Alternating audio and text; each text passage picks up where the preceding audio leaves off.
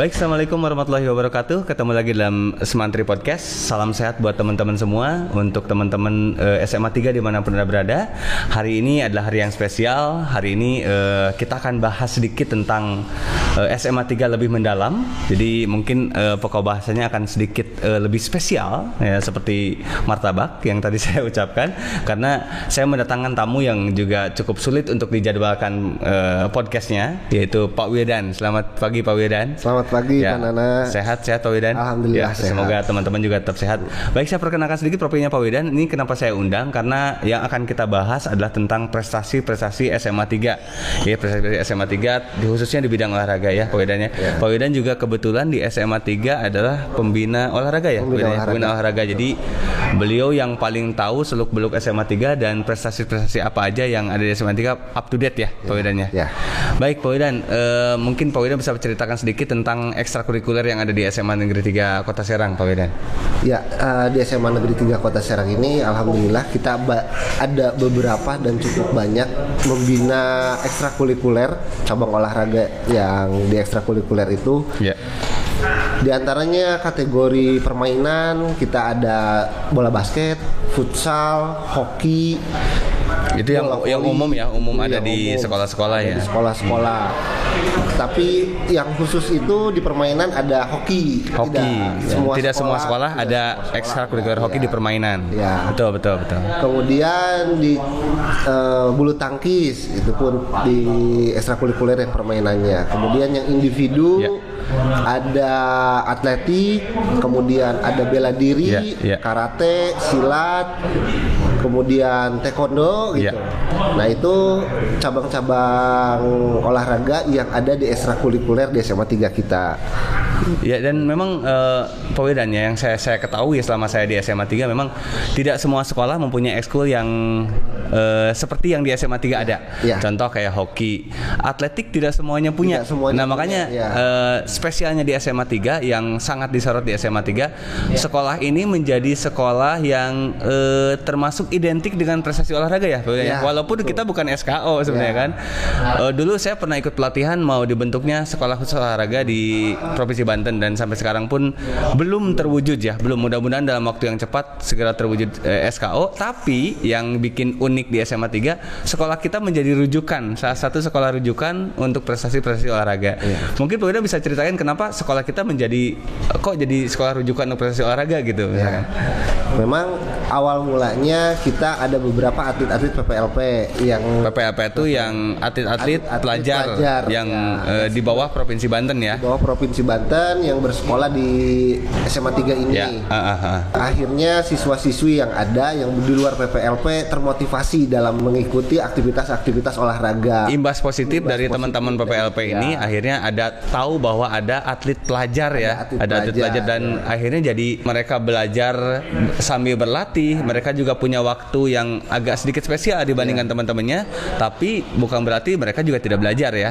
Mereka juga tetap, eh, berlatih itu dianggapnya Ya. juga belajar. Dari teman-teman PPLP itu siswa-siswi yang lain termotivasi ingin juga mengembang, mengembangkan dirinya gitu, mengembangkan potensinya di Ya. olahraga. Akhirnya ekstrakurikuler kita berjalan dengan aktif. Ya. dapat Bisa mudah gitu dapat mudah Ya. mengidentifikasi talent talentnya gitu sehingga kita untuk bisa mencapai prestasi itu setidaknya tidak terlalu sulit karena mempunyai SDM peserta ekstrakurikuler yang cukup banyak gitu. Jadi kalau bisa disimpulkan mungkin SMA 3 sebenarnya kalau bisa dijadikan kelas khusus olahraga ataupun sekolah rujukan olahraga juga tidak terlalu salah Tidak karena terlalu salah. memang sekolah kita dari 10 tahun ke belakang ya, 10 tahun ke belakang sudah mempunyai prestasi olahraga yang cukup dominan terutama di tingkat di tingkat Kota Serang. Ya. Dan di provinsi pun banyak eh, apa atlet-atlet kita atau siswa-siswa kita yang punya prestasi di tingkat nasional juga ya, provinsi dan nasional. Mungkin Bu Ida bisa ceritakan sedikit tentang O2SN lah, spesifik O2SN. Karena eh, kalau versi saya, O2SN itu adalah prestasi yang paling bisa diikuti oleh semua pelajar non atlet ya, Ya. non atlet Ya. karena O2SN setahu saya peraturannya tidak boleh atlet PPLP atau di bawah binaan provinsi, tidak boleh atlet nasional, dia khusus binaan ekstrakurikuler. Ya, ya berkat termotivasinya itu siswa-siswi akhirnya rajin Kemudian pada saat di ajang O2SN tingkat Yeah. kota, Ah. alhamdulillah kita selama tiga tahun berturut-turut jadi menjadi juara umum, juara umum di ti- O2SN tingkat kota Serang. Jadi selama tiga tahun berturut-turut berarti 2021 2020 kita tidak melaksanakan ya Pak karena Ya. eh, pandemi ya. Pandemi, 2019 kita masih melaksanakan. ya masih melaksanakan. Kita juara umum juga. Juara umum 2012 juga 2018 juga. sampai ada jargon mungkin kita agak sedikit eh, ayo sekolah lain mau Ya. bersaing sama kita ya sampai menantang sekolah-sekolah lain untuk ayo olahraga silakan yang menjadi juara umum kita udah bosen gitu ya walaupun itu hanya bercanda saja sebenarnya kita sangat bangga sama anak-anak kita yang eh, memang non atlet ya non PPLP tapi mampu memberikan prestasi yang lebih di bidang olahraga Iya. dan akhirnya SMA 3 secara eh, berturut-turut tiga tahun berturut-turut menjadi juara umum Iya. Nah mungkin imbasnya Pak Wedan yang saya lihat langsung di lapangan adalah daya tarik mereka terhadap aktivitas fisik ya, terutama saat pendalaman materi-materi pelajaran. Contohnya misalkan dalam bola basket karena mereka kita punya atlet basket, terus atletik, lompat jauh, lompat tinggi, kita punya atletnya. Jadi mereka punya profil yang eh, sesungguhnya dari dari cabang yang mereka sedang pelajari. Contoh mereka sedang pelajari lompat jangkit, mereka ada atlet lompat jangkit gitu. Ternyata SMA 3 punya atlet lompat jangkit kalau tidak salah ya Pak William ya. Di kita ada beberapa atlet, khususnya atletik di nomor lompat, lompat jauh, lompat jangkit, dan memang kemarin topnya, puncaknya kita ada di nomor atletik eh, lompat jangkit. Lompat jangkit. Lompat jangkit Ya. sampai ke internasional dia juara satu di Ya. junior olimpiade Junior, Olimpiade Junior ya. Olimpiade Junior. Kemudian dia juga kemarin mewakili Indonesia pada ajang Asian Games. Ya. Jadi dia eh, tim pelapisnya Maria Londa ya. Maria. Londa, Jadi ya. Maria Londa tuh masih nomor satu di Indonesia. Dia masih junior jadi pelapisnya dan kebetulan sekolahnya di SMA 3. Ya. Kebetulan saya juga pernah ngajar, Pak Wilan juga pernah ngajar ya Pak ya.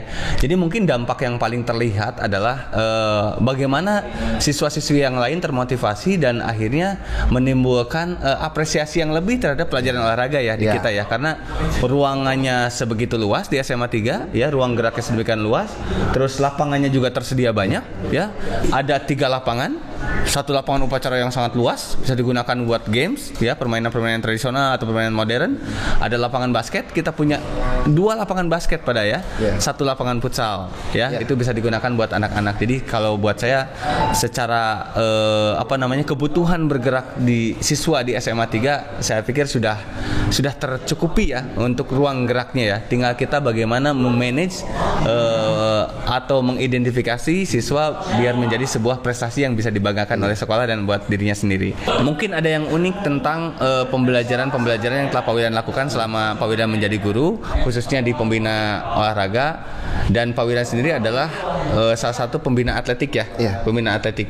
Mungkin Pak Widan bisa ceritakan kesulitan-kesulitan apa yang biasanya terjadi dalam pembelajaran ya ketika anak mem- eh, mempelajari eh, khususnya nomor-nomor dalam atletik. Karena nomor atletik sangat banyak ya. Iya. kita spesifik masalah atletik karena atletik itu bisa dibilang ibunya dari olahraga betul ya? Biasanya pembelajaran-pembelajaran terjadi terjadi hambatan khususnya di nomor-nomor atletik biasanya yang yang umum apa sih Pak karena yang umum itu memang di materi lompat jangkit, materi Lompat lompat, jangkit. jangkit. Untuk lompat jangkit lompat tinggi ya kayaknya Lompat ya. jangkit, lompat lompat jangkit tinggi. lompat tinggi. Karena tidak semua sekolah juga tidak ti- punya fasilitas, Punya itu ya? fasilitas itu. tapi SMA 3 punya. Ya SMA 3 punya. Saya sedikit pamer tentang SMA 3 karena SMA 3 punya eh, empat matras besar lompat jangkit. Di materi lompat tinggi dan lompat jangkit itu. Memang sering terjadi kesulitan karena anak tidak terbiasa ya dalam kehidupan sehari-harinya. Kita perkenalkan terhadap materi itu ada pola gerak yang agak kompleks gitu ya sehingga ada kesulitan-kesulitan dalam melakukan gerakan tersebut atau teknik tersebut. Dan kita di pembelajaran cukup mengenalkan saja ya, Ya, cukup mengenalkan mengenalkan terus saja. eh, apa namanya memberikan stimulus. Stimulus. kira-kira apa yang mereka lakukan untuk eh, menanggulangi kesulitan yang mereka alami? Ya jadi akhirnya eh, saya pikir pembelajaran-pembelajaran yang terjadi ketika ada masalah siswa juga diberikan cara untuk menemukan solusinya ya. Nah kayak lompat tinggi nih yang saya alami kan lompat tinggi itu paling sulit ketika eh, posisi menolak ya Ya. apalagi dalam gaya plov ya Ya. plov tuh paling sulit lah kalau buat saya kalau straddle saya masih sanggup kalau plov udah nggak sanggup nah khusus untuk lompat jangkit memang eh, kemarin juga telah terjadi apa namanya pembelajaran khusus. Kebetulan saya mengajar dan itu eh, tentang lompat jangkit anak-anak 60% ya atau 70% yang saya lihat 70% belum bisa tentang stepnya Pak Wedan. Iya. Jadi saya lihat di lompat jangkit itu yang jadi masalah ternyata bagaimana mereka mengingat step hop jamnya itu loh. Iya. Kan karena di lompat jangkit harus ada dua kali step ya, kiri kiri kanan gitu ya. Ada polanya ya. ada pola pola langkah. Ternyata mereka agak kesulitan di pola-pola langkah. Karena memang mungkin Butuh koordinasi nggak sih itu? butuh koordinasi dan di kehidupan sehari-hari pun jarang menggunakan pola itu gitu. Ya. Akhirnya Nggak umum ya kalau kalau gitu. jadi eh, kalau lompat jangkit itu jarang banget yang mengikuti ya. Iya. Jarang banget. Nomornya di pertandingan tapi pesertanya cukup sedikit karena memang tingkat kompleksitasnya tinggi Iya. ya. Tapi di SMA 3 kemarin kita coba untuk pembelajaran, kita perkenalkan ke anak-anak. Anak-anak saya berikan stimulus kira-kira untuk menanggulangi kesulitan kamu apa? Oh, ditemukan kemarin tuh. Ditemukan kesulitannya. Oh, Pak, saya susah rata-rata di langkah Pak Wiran. Rata-rata di langkah. Mereka susah menemukan pola langkah yang baik. Iya. Lupa. Iya. Nah, akhirnya saya saya kasih challenge ke mereka. Kira-kira challenge buat Kak buat untuk mempermudah langkah kamu apa gitu ya. Akhirnya saya ngobrol sama Pak Widan, Pak Widan kita lihat deh anak-anak kreativitasnya sampai mana gitu ya. Waktu itu kita sempat ngobrol. Kita sempat berikan problem solving Iya, ya, berikan berikan diberikan masalah, silakan kalian pecahkan. pecahkan. Eh, karena ternyata di lompat jangkit masalahnya adalah di langkahnya ya, langkah di awalan ternyata bukan di pendaratan karena lompat jangkit kalau saya lihat mah agak berbeda dengan nomor lempar, nomor lari. Kalau lari tinggal lari. Iya. Lempar tinggal lempar. dan mereka pun dalam kehidupan sehari-hari pun seperti itu pola gerak dasarnya itu betul gitu kan betul jadi mungkin kalau kita sedikit eh, flashback ke kita waktu kecil ternyata yang harus kita latih itu pertama adalah pola gerak dasarnya ya lari lompat langkah mundur lempar, ya terus tendang itu kan eh, pola gerak dasar yang harus dikuasai oleh anak dan di atletik itu pun Lakukan. dilakukan nah kembali ke lompat jangkit yang tadi saya ceritakan eh, kira-kira pembelajaran yang tersulit dalam lompat jangkit dalam step-step lompat jangkit kira-kira mampu nggak dipecahkan sama anak? Pada waktu itu. Pada waktu itu kita ngobrol ya sebelum sebelum terjadi ya. Pada waktu itu memang anak-anak masih sulit untuk memecahkan permasalahan itu gitu Ya. ya memang kita sarana prasarana ada ya Pak Nana ya ya bak lompat jauh ada untuk awalannya ada untuk Ya. tempat jangkit itu 11-13 meter itu ada gitu. Ya. ternyata bukan hanya dibutuhkan sarana prasarana saja gitu Ya. ternyata untuk bisa memecahkan masalah yang ada dengan metode pembelajaran problem based learning itu gitu kan anak ternyata terasah gitu. Terasah pikirannya supaya untuk bisa memecahkan permasalahan itu gitu. Memang sebelum sebelumnya siswa-siswa itu sulit untuk memecahkan permasalahan itu gitu. Karena ya mungkin karena kitanya juga terlalu direct gitu ya. Ya, ya, ya, betul, betul, direct betul. gitu kan. Ya. sehingga si anak pun sulit untuk mengembangkan pikirannya. Dan saya pun out of the box ya. Pikiran anak-anak tuh eh, di luar apa namanya? Nalar saya juga. Pertama pak saya susahnya karena mengingat pola pola langkah gitu ya. Pola langkah dalam lompat jangkit. Terus saya bilang terus cara ingat cara mengingatnya gimana?